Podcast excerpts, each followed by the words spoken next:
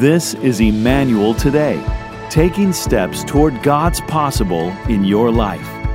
It's now time for you to sit back and prepare for insights on your walk with Christ. Let's join today's message right now.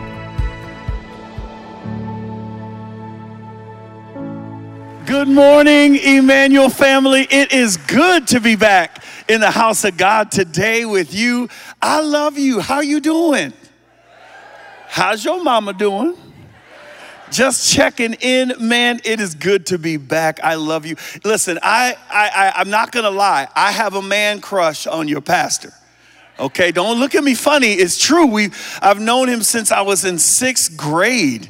And, um, and if, you, if you don't know anything about our church, you understand that when you come into our church, we're a, we're a church with many rooms, and in those rooms, we have small groups. And um, I was in a small group, and Nate was my leader growing up. And, and it was just so cool to just be a part of the Roosh family all these years. So if you didn't know, I'm one of the many chocolate Roosh boys and uh, and dad and mom are right there. Thank you so much for including me in your house and letting me eat your food. I was the one that ate all the bacon. That was me.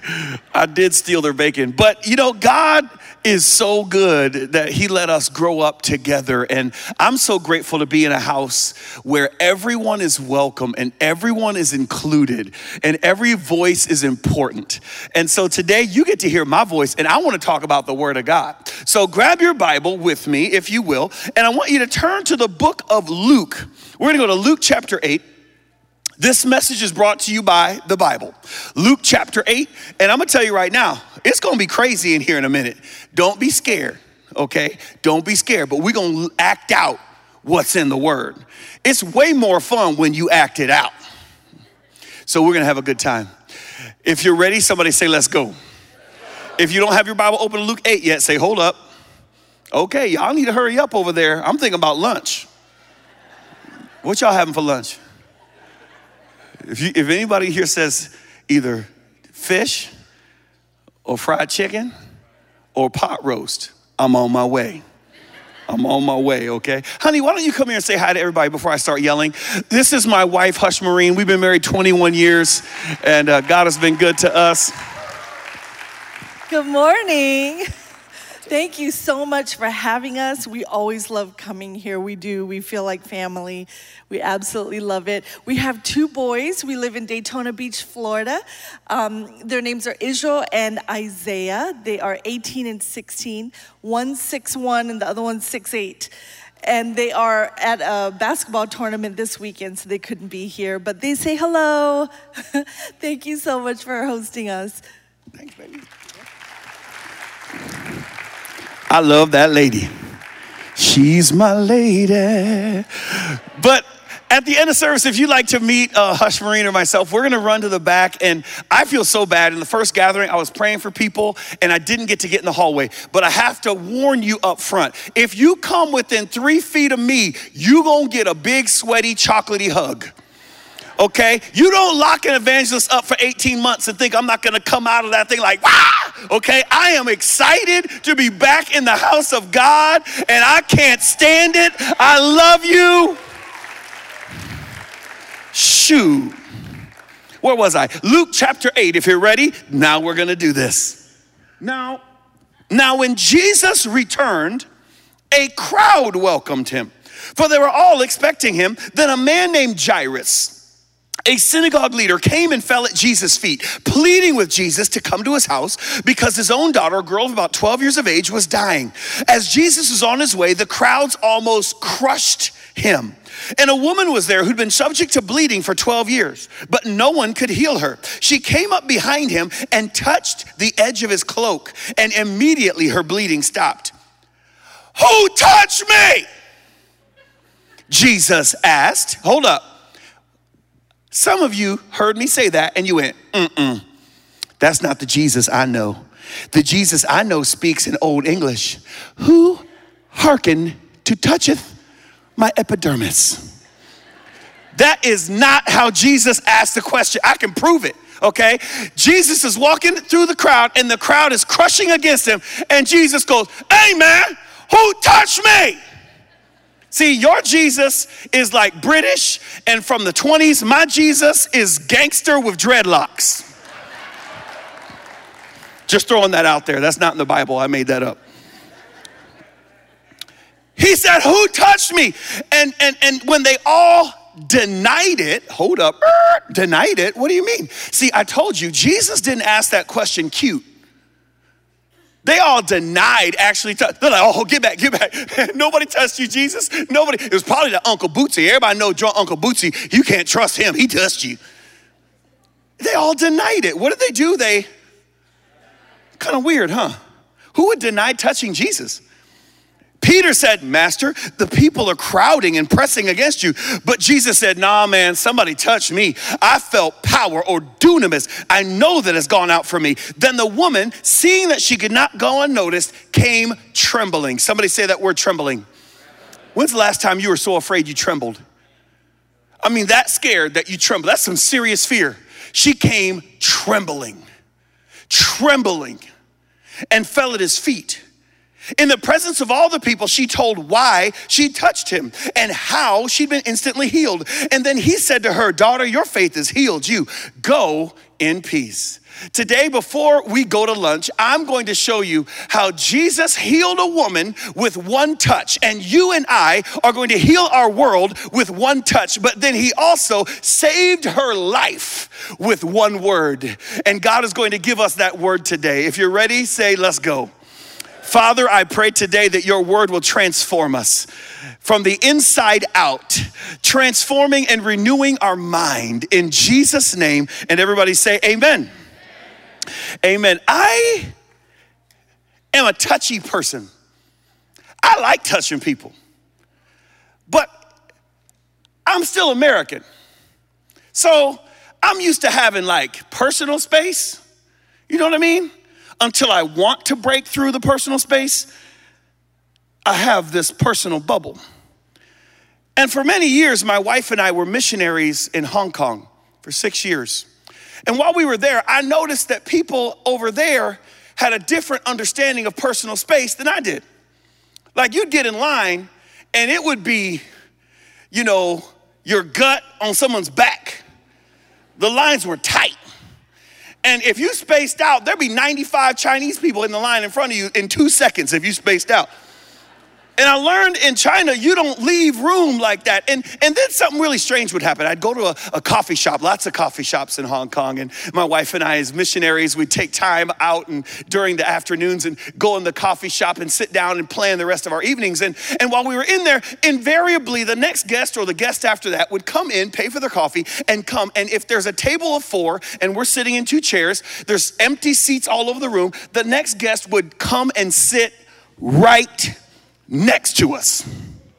And I used to be like, why are these people so close? And then they look at me with that wonderful, nervous smile. and I'd look at them like, passive aggressive, could you leave, please? I sure love you, bye, you know? They wouldn't move. And I'd be like, why is this happening? Finally, I asked the pastor that was there, Pastor Billy Lau. I said, Pastor, I don't get it. Every time my wife and I go to a restaurant or, or, or a, a, a, mall food court or a coffee shop and we sit down alone or I sit down alone, guests will come in and sit right next to me. There's empty seats everywhere. Why? He said, honor. I went, what? He goes, Listen, Alan, we are people who've li- learned to live amongst each other for hundreds and thousands of years, learned to live among hundreds of millions of people. And we live on an honor principle. And here's what honor says honor says, if I come into a place and there's a seat next to you and you don't have anybody sitting there, I should not let you sit alone. He said, Space is waste. I said, Oh my, we have a lot to learn, don't we? He said, they don't want you to sit alone. They want you to know that you're cared about, that, that you're, you, don't, you don't repel them, that they want you and you should want them, that everyone's accepted. Wow. You know what? There were a lot of people around Jesus. And, and some of them were even really physically close, but they were wasting that space because the space was between their heart and God's heart. But there was one woman who had no space in her heart that when she got close to Jesus, it was with a purpose.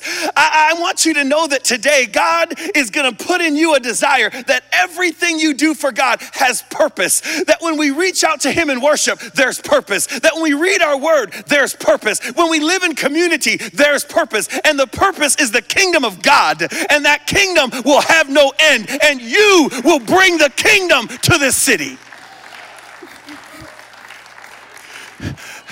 Because we're not going to waste anything, not even our touch. See, I, I, I like hugging people. After service, you're going to get hugged. You can stiff arm me all you want. I'm going to be like, because the world has been trying to steal our touch.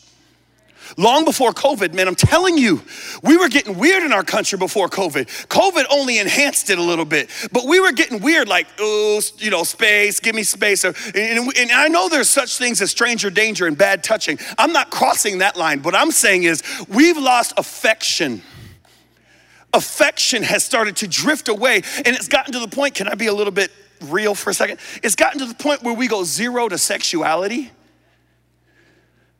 without affection, without touch. Like I remember the, the, the, juxtaposition of our love stories was for a kiss. If I could just get one kiss, if I could just to be close to you, girl. You know what I'm saying?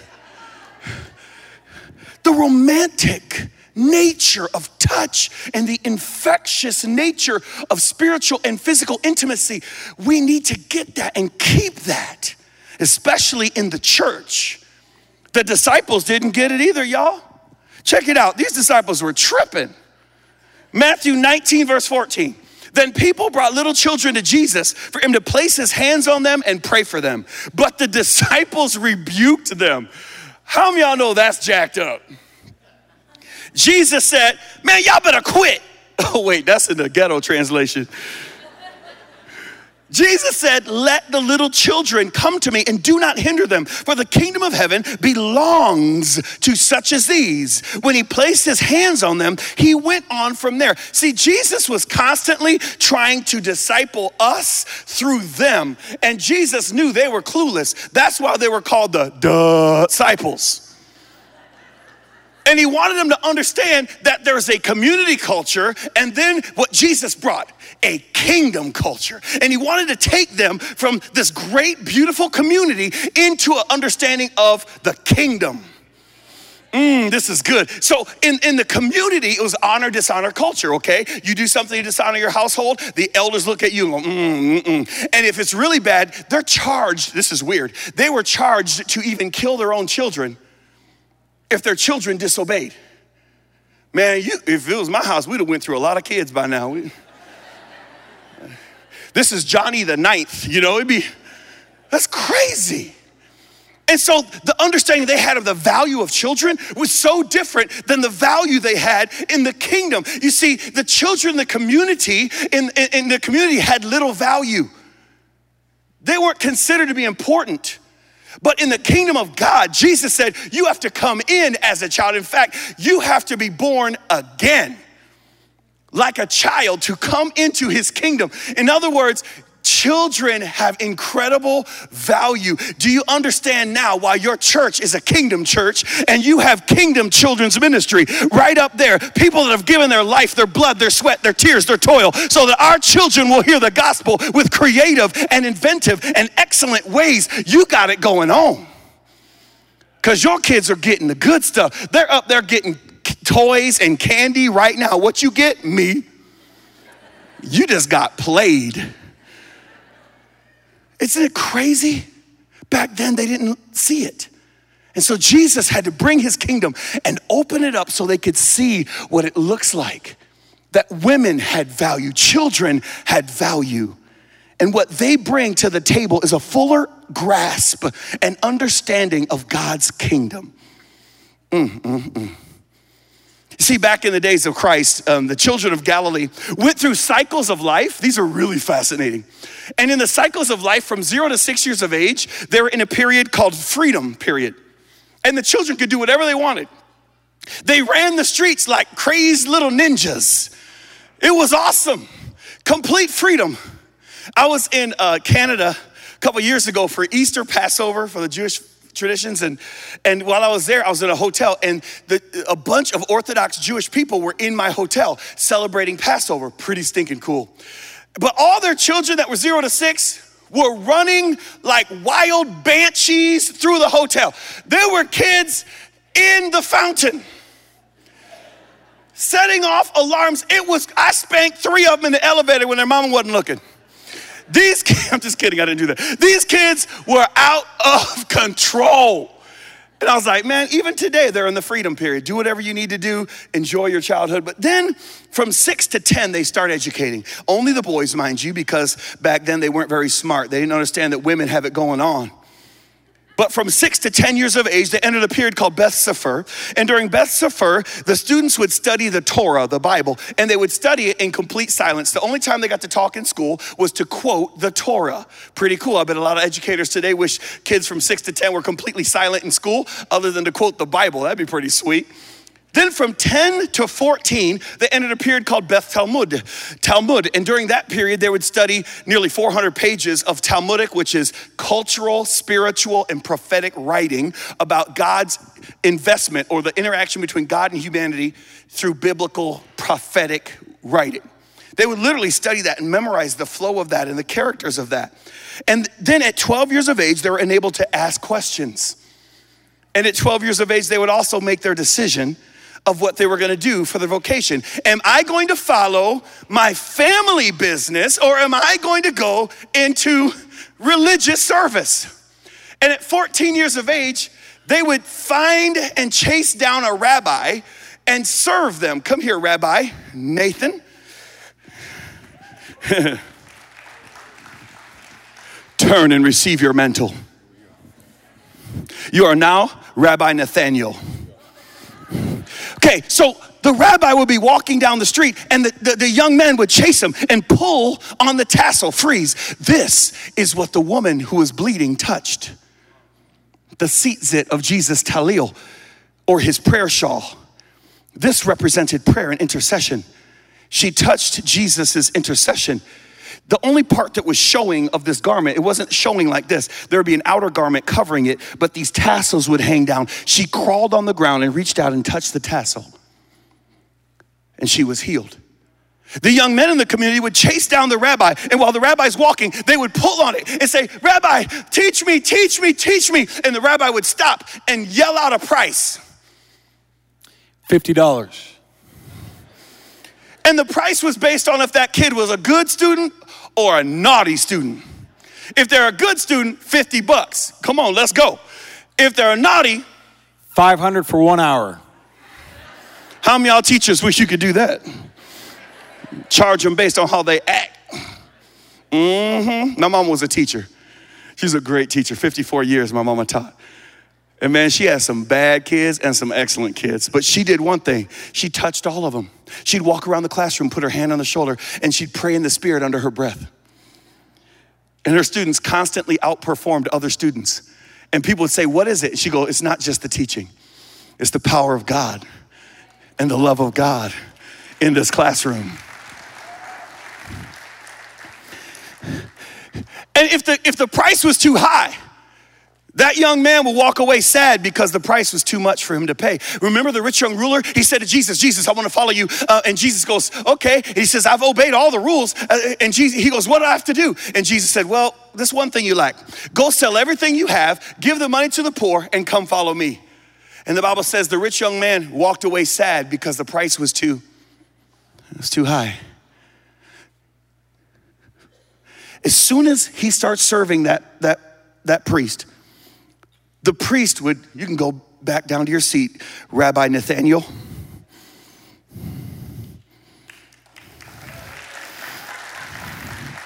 I mean, with the beard, he does kind of look like, okay. During that period of serving that rabbi, from 14 till 30 years of age, that young Jewish young man would do whatever that rabbi wanted. If that rabbi wanted a sandwich at two o'clock in the morning, he'd go get the, uh, the, the, the, the meat, get the bread, make, even if he has to bake bread, to make sure that rabbi got what he wanted. They would call themselves slaves to the rabbi. That was a period called Beth Midrash, the house of study. It's funny because the Jewish men would, would tease and say it was the house of suffering because they would suffer while they served. The suffering servant whatever that rabbi wanted for 15 to 16 years. Till they were 30 years old and then they became a rabbi themselves. At 30 years of age they were able to get their own slaves disciples and then rabbis. How old was jesus when he began his public ministry? How old they say he was about 30 interesting and so this period was powerful, but Jesus said, You know what? I know where you come from. It's nice. It's really cute how you do community, but let me show you how the kingdom works. See, when Jesus went out, his disciples didn't pick him, he chose them. I'm so glad that Jesus chose us before we even knew he existed. The Bible says, Before the foundations of the world were laid, he chose you, he chose us to be sons and daughters of God. He picked you first. He loved you first. If there's a kickball game in heaven, He picked you in the first round of the kickball draft. He loves you. That's amazing. And he said, Come follow me, I'll make you fishers of men. Hey, come on, you tax collectors, follow me and bring all your little tax collector friends with you. I love that Jesus included people that nobody else liked. He's the man. And then he changed their identity. Remember, when you first follow him, you're the slave. Jesus didn't call them slaves. This is so cool. John chapter 15, verse 14. He says this You are my friends. Everybody say, I'm God's friend. If you do what I command, I no longer call you servants because a servant doesn't know his master's business. Instead, I've called you friends for everything I've learned from my father, I've made known to you. And we even sing songs about it. I am a friend of God. Remember that song? It's a jam. I am a friend of God. Yeah. I am a friend of God. He calls me Fred. Isn't that great? I love that song. But here's the deal that song's incomplete. You see, there's a progression. There's a progression. It doesn't stop there. God wants to take you in closer. Matthew chapter 12, verse 46. While Jesus was talking to a crowd, his mom and his brother stood outside. They should have came inside. His mother and brother stood outside wanting to speak with him. Someone even told him, Your mom and your brothers are standing outside and they want to talk to you. He replied to him, He wasn't being cheeky now. Who is my mother and who are my brothers? Pointing to his disciples, he said, Here are my mother and my brothers. For whoever does the will of my Father in heaven is my brother and sister and mother. I read that and I went, Hold up. This is interesting. Now, Jesus is the master of the metaphor. But was he being metaphoric or is he being literal? I believe in my study that Jesus was being literal that there is a community culture, which the Bible says shall end, but there is a kingdom culture, and his kingdom there shall be no end. And so he's talking about kingdom culture. Now, let's get a couple questions out of the way. These are simple. Does Jesus sin? Never sinned. Okay, let me ask one more. It's a dumb question, but I got to ask it. Does Jesus lie? No. Okay, he never lied. Okay, if that's true, then what did he just do there? He created a family. Instantly. Amazing. Why is that important? Well, you would never understand the story of this woman who was bleeding without this understanding of family. Neither would I. I would have never gathered or understood it. Uh, let me explain. Jesus had a jacked up family. He did. I know what you're thinking. You're thinking what I used to think. At Christmas, we sing songs about it. Away in a manger, no crib for a bed. What a great song. Or joy to the world, the Lord is come. What a great song. Oh man. Silent night, holy night. And we imagine this perfect Jesus situation. But the truth is, his family was more jacked up than yours and way more jacked up than mine. How many y'all got crazy people in your family? How many y'all, you are the crazy people in your family? Jesus understood you, okay? I mean, everybody got a crazy uncle. You know what I'm saying? T.O. Allen es loco. Everybody knows that, okay? But here's the deal. Here's the deal. Jesus' family wasn't just weird or strange. They were disrupted by sin and the fear of dishonor. When, when Mary was pregnant with Jesus, imagine your 13 year old, 14 year old daughter coming home and going, Hey, mom, dad, I'm sorry, I'm pregnant. But there's good news. What kind of good news could come out of that? Who is the guy? I'll kill him. I'll kill him. And she goes, It's God's baby. Would you believe her? No. Even if she was perfect, you wouldn't believe her. Nobody believed Mary. They thought she was a hussy, y'all. Everywhere she went, they're like, mm-hmm, there she go, mm-hmm, that's like, mm-hmm. And then, because of the honor dishonor culture in the community, her family was charged with her murder. They were supposed to kill her. Her husband's family was supposed to kill her to bring honor back to the family. It makes everything make sense when you think of the honor dishonor culture and how they would treat anyone who brought dishonor to the house. So, from the very beginning, right? Mary's pregnant and Joseph brings her to Jerusalem for the Passover. I should say for the, for the, for the taxation celebration. And during this taxation celebration, which it wasn't very celebratory, during this taxation, he travels multiple 17 plus miles with a nine month pregnant woman on a donkey. How many y'all know when a woman's pregnant, you do not move her at all? You don't even talk to her other than to take orders and say, Yes, ma'am. He put her on a donkey and rode tens of miles. Why? Because if he left her at home, I guarantee you he was nervous that she would be killed. When they get to, to Jerusalem, his family knew he was coming. They, they, the family always prepared for every major high holiday, and this tax thing wasn't a holiday, but it was a, a, a time where the family came together. There was room in the house, but they made sure there wasn't because Mary was coming. So Jesus is born and placed in a manger. And the cattle were not singing, they were pooping.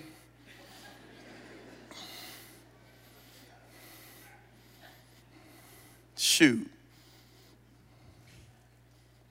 Jesus is born. Angels rejoice, but they have to move to Egypt. Why? I believe it's because Jesus' mother and father knew that if they brought him back home, that Joseph's family would turn Jesus into King Herod and let him be murdered rather than let the dishonor continue in their home. They go to Jerusalem for the Passover.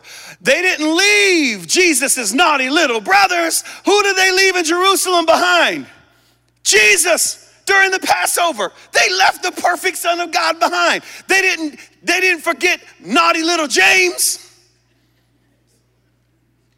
They forgot the dude that could multiply a happy meal and feed a village. You don't forget people that multiply Chick fil A.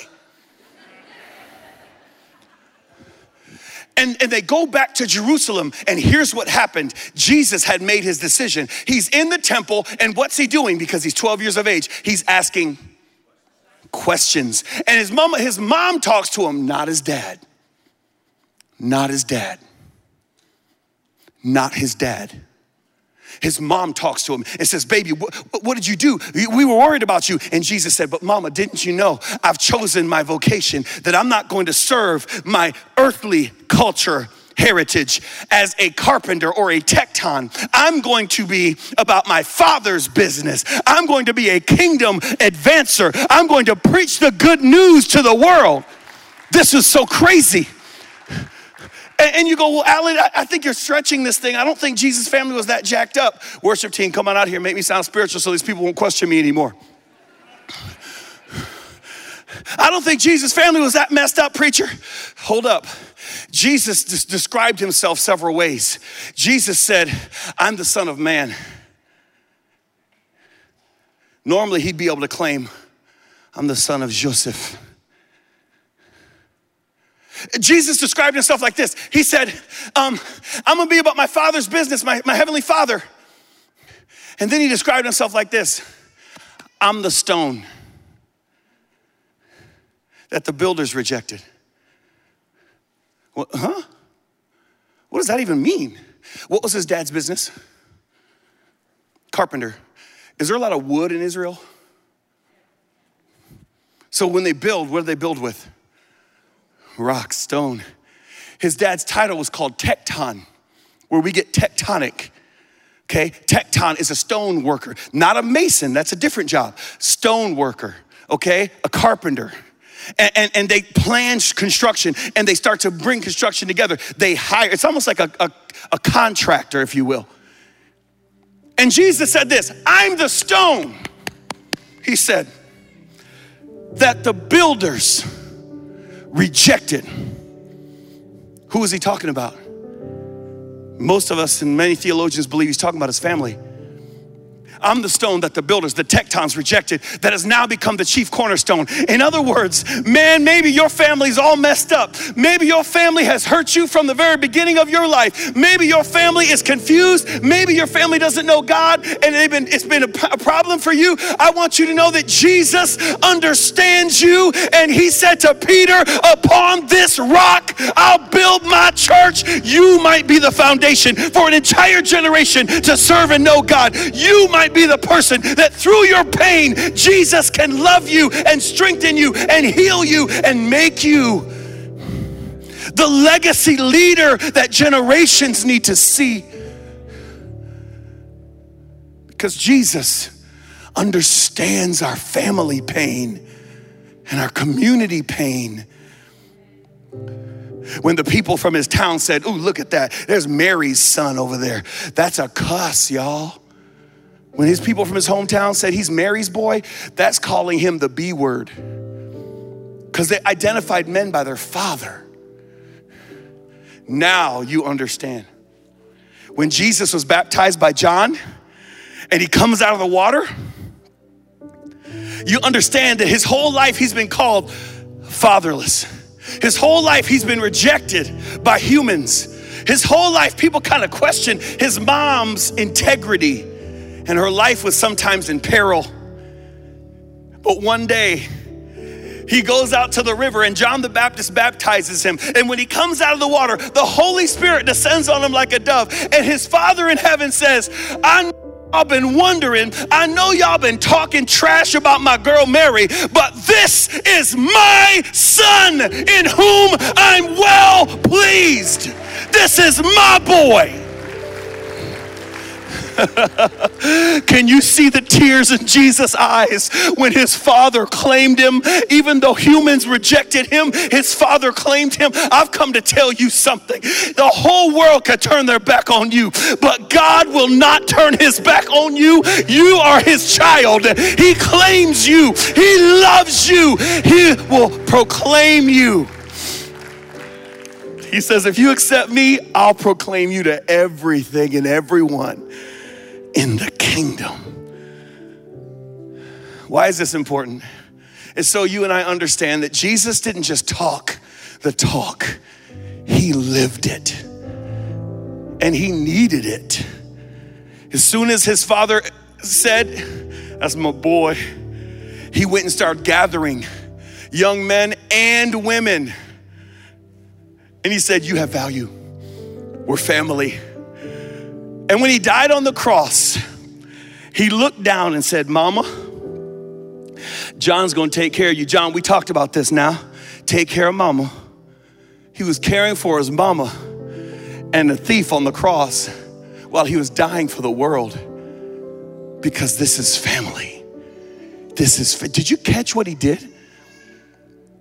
He didn't give his mom's care to his brother, James, who many say many theologians would say wasn't really a full believer until Jesus resurrected. That's what they believe. He didn't give him to half hearted James, he gave the care of his mother to his spiritual brother, John, because Jesus really believes in this kingdom family.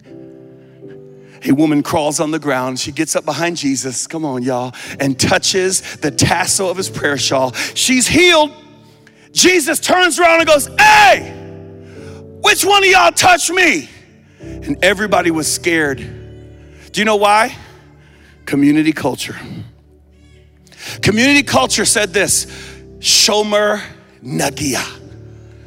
Shomer Nagia, with regard to touch. If you're ceremonially unclean, or if you have the vow of Nagia, you are not to be touched. Even today, if you meet Orthodox, Hasidic, practicing Jewish women, Jewish, beautiful ladies of God, if you meet them and you know that they're Jewish women, you should ask, Are you Nagia?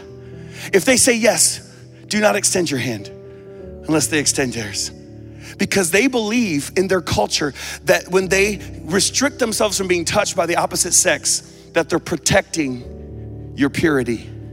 They're doing it for you. That's cool. This woman in an honor dishonor culture full of mob violence, she knew that if the crowd knew she touched Jesus, the violence would take place. They would take her to the edge of a cliff and drop rocks on her until she was dead. The minute she came towards Jesus, they were picking up rocks. But the Bible says, trembling with fear. Now you know why. She told Jesus how she had, t- why she had touched him and how he had made her whole. And she was healed with one touch but her life was saved with one word. What was the word? The Bible says Jesus looks at her, trembling on the ground. I stinking love that scene. I know it seems weird, but I love it. You know why? Because where's my girl at? Who's leading worship? Where? Where's it? She's in the back hiding. You, come here, white chocolate, come here. it's your pretty self. Come over here. Can you imagine? She's hanging out with Jesus, but she's scared. Everybody knows Jesus is black anyway, and she's scared. And Jesus looks at her with such love because she said to herself, I can stay quiet and my life will be all right. But she said, I'd rather die than not give Jesus his praise. I'm gonna tell him what he's done for me. I'm gonna glorify him. I'm gonna praise him. I will bless the Lord at all times. His praise shall continually be in my mouth. I'm not holding back. He's done too much for me. I can't stay silent. And trembling with fear, she tells everybody, people start picking up rocks. Oh, we're going to kill her. She touched the Messiah. We're going to kill her. And Jesus looks at her and says, Daughter. Everybody goes, What did, what, did, what, what did he say? He said, Daughter. Man, you better drop those rocks. Put those rocks down. Yo, Uncle, Uncle Bootsy, I told you to stop. He called her daughter. Everybody breathes a sigh of relief. Whew. It's okay, y'all. They're family. See, in Shomer Nagia, the only people that can touch you is your family and a doctor and your father, all of which he is. See, Jesus never lied because Jesus really believed and lived that she is his family. He said it over and over and over and over again. And yet today we still don't understand. We still imagine him as some God deity on high. But what he says is, You are my mother and my brothers and my sisters. I have a father. In fact, you do too. Even if your earthly one is jacked up, your heavenly one is perfect. He's a good, good father. And he loves you. And he's accepted you into the family. We are family. What's going to heal this city What's going to heal our nation is you and I not being afraid to touch people, not being afraid to love people, not being afraid to reach out to people. And know this the people in our world, they're either one of two things. They're either your neighbor, and God says, love them as you love yourself, or they're your family of God, and you're supposed to love them like you love your own. God has called us to love this city, to wrap our arms around this nation, and to make sure the kingdoms of this world know that in Jesus, Jesus, we are family. That's right. You're stuck with this man for the rest of your life. I'm your brother, I'm your uncle. And yes, I'm crazy. And that's why I hug you. That's why when we're at our best,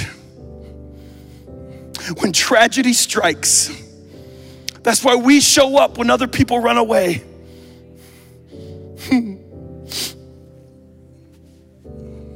Because we're family. And family shows up when things get rough. Even if our earthly family is tripping. You showed up for me. 2020 was hell on earth for evangelists like me that travel every single week, two locations a week, 44 to 46 weeks out of the year. I'm in a church, I'm in a school, I'm somewhere communicating love and the gospel. In schools, it's love. It's my way of being obedient to the government and obedient to God, that I promote love everywhere I go without crossing the line. And then God, His gospel, every week. Can you imagine locking me up for four months? My poor family, they heard so many sermons.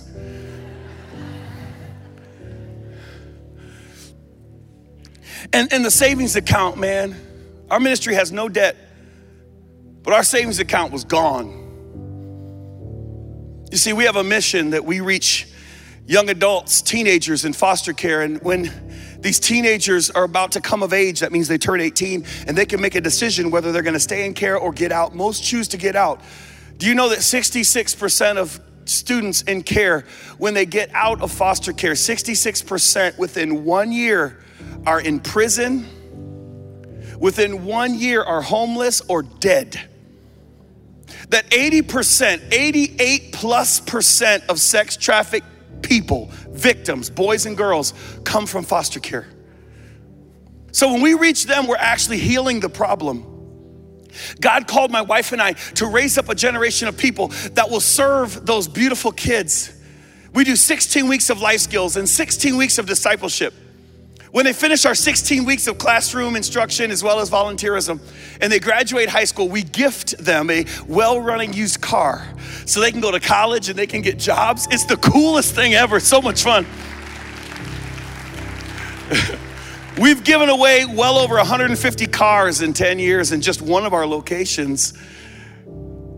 I did my doctoral dissertation on our results. We've seen over 95% of our kids graduate high school the numbers are almost double. 60% normally graduate, 95% of ours graduate. Nearly 100% of our students accept Christ for the first time in our program, give their life to Christ. They're baptized in water. And then, dad, we get them baptized in the Holy Ghost. We call that bilingual. Our statistics are so amazing. The state of Florida has promoted us to other states, and now we're in three other states. We are coming to Minnesota soon. It's gonna change the country. But last year, I was at home going, Help, Jesus, help. And because of Kingdom Builders, what you invest in, you sent money to us, to my family, and to our ministry. Thank you. You didn't just help my kids, you helped my foster babies. You helped us during the shutdown when everyone else was afraid for themselves. You were selfless. When everyone else was worried about their, you were worried about. Because of you, there's young people that know Jesus and that they've been loved through the time when caseworkers couldn't get to them. Guardian ad litem couldn't visit kids. No one could go to group homes. They were stuck with no visitation, but we were able to love them. And guess what? We gave away three cars during the pandemic because of you. Kids were driving to work. Kids were driving to school. Kids were working and they were working critical jobs. One of our girls became the manager at the at the grocery store because everybody quit. And your car got her to work. You're a beast for Jesus. I want to show you what you did. There's a young lady I want to show you on the screen. Her name is Americus. And that's her with her mom and her brother and sister. She actually has one more little sister. But she was removed from that home because of her mom's addiction. It's always pain that removes the kids. It's not evil, it's pain. And all of us deal with it differently. Her mom's pain was addiction. And when Americus was removed, the girl on the left is Americus. She was in nine different placements over just a few years bouncing around. And then we met her. She gave her life to Christ in our program. She committed everything she had to, to God, and God blessed her. she graduated. She's part time studying university. She works full time at a nursing home. And she also started her own house cleaning business, and she already has four clients of houses that she's cleaning. This girl's working. But she decided that she didn't want her, her family to suffer. You see, a little over a year ago, her mom overdosed and died. So the woman there is no longer in her life, and her dad never was. So now her siblings, all in different homes, isolated. She said, I'll, I'll apply for, for guardianship of my brothers my brother and my sisters. And she said, I'll take care of them. And we normally give these kids economy cars because they need to save money, you know, with gas. But we like, we got to get her a big car. And because of your gift, we were able to go beyond normal. We, we gave more so that we could get a bigger car. It's really cool. And, and her mentor got her her driver's license, took her and got her trained and got her driver's license. And, and then we brought her the DMV and we got her her car keys. And she walked outside and she said, Hey, can I say thank you to the people that helped me? I said, Oh, yeah. So during the shutdown, check it out, she said, Thank you.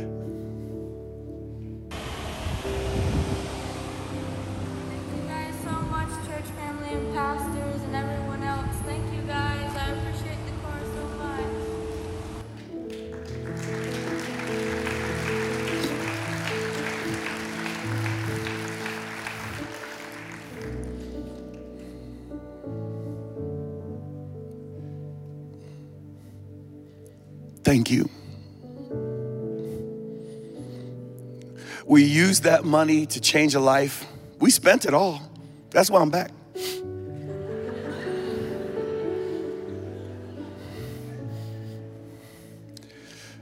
Because there's so many more. When you give to Kingdom Builders, that's what we're doing. Man, we're, can I say what I want to say? I am because Nate's not here. We're kicking the devil's booty we're jacking him up. Kids are hearing about Jesus, their lives are being changed, their future shifted. Thank you. Thank you. Thank you. Thank you. All the negative news, I'll be your news today. I got good news. Greater is He that is in us than the enemy that is in this world. We are more than conquerors through Christ Jesus our Lord. Maybe you're here right now and you're saying, Alan, I I want to be in this family. Will you pray for me that I'll join, that I could be a part of the family of God? Yes, I will. If you want to go from being my neighbor that I love to being my family, it's really simple. You go from being the neighbor that God loves, his creation, to being his child, his spiritual child. That happens when we give our life to Christ, when we submit our life to him and say, God, forgive me of my sin. I want you in my life and I want to be in your life. I want kingdom the King of Kings to be my King. If that's you, when I count to three, I'm not gonna embarrass you, but I want you to be honest. If that's you, you go, man, I want this. I'm willing to pray a prayer with you to believe God. You're watching from my campuses. I wanna believe God with you, and I want that relationship. When I count to three, I'm gonna have you just wave at me so I know who we're praying with. On every campus, I want you to wave. You say, man, I'm in. I want in, Alan. When I count to three, wave, okay? And then we're gonna pray together. Are you ready? Here we go. One, two, three. Wave at me. Yeah.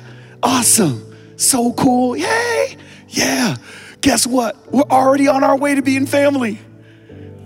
We're standing before the judge right now. He's about to declare us family. it's good. Okay, stand up on your feet. Everybody standing. That's right. Every campus, stand up on your feet. Put your right hand over your heart. I want you to say this prayer with me. And when I say amen, our other campuses are going to go right to their campus pastor and he's going to lead them in prayer over families and worship is going to take place in this place. We're going to worship together. And then if you have needs, our prayer team will meet you at the altar. They'll pray for you. I'm going to run to the back and hug your neck, okay? And don't you be scared or shy. I will not eat you. Even though I'm hungry. I just want you to know that you're loved. I'm so grateful.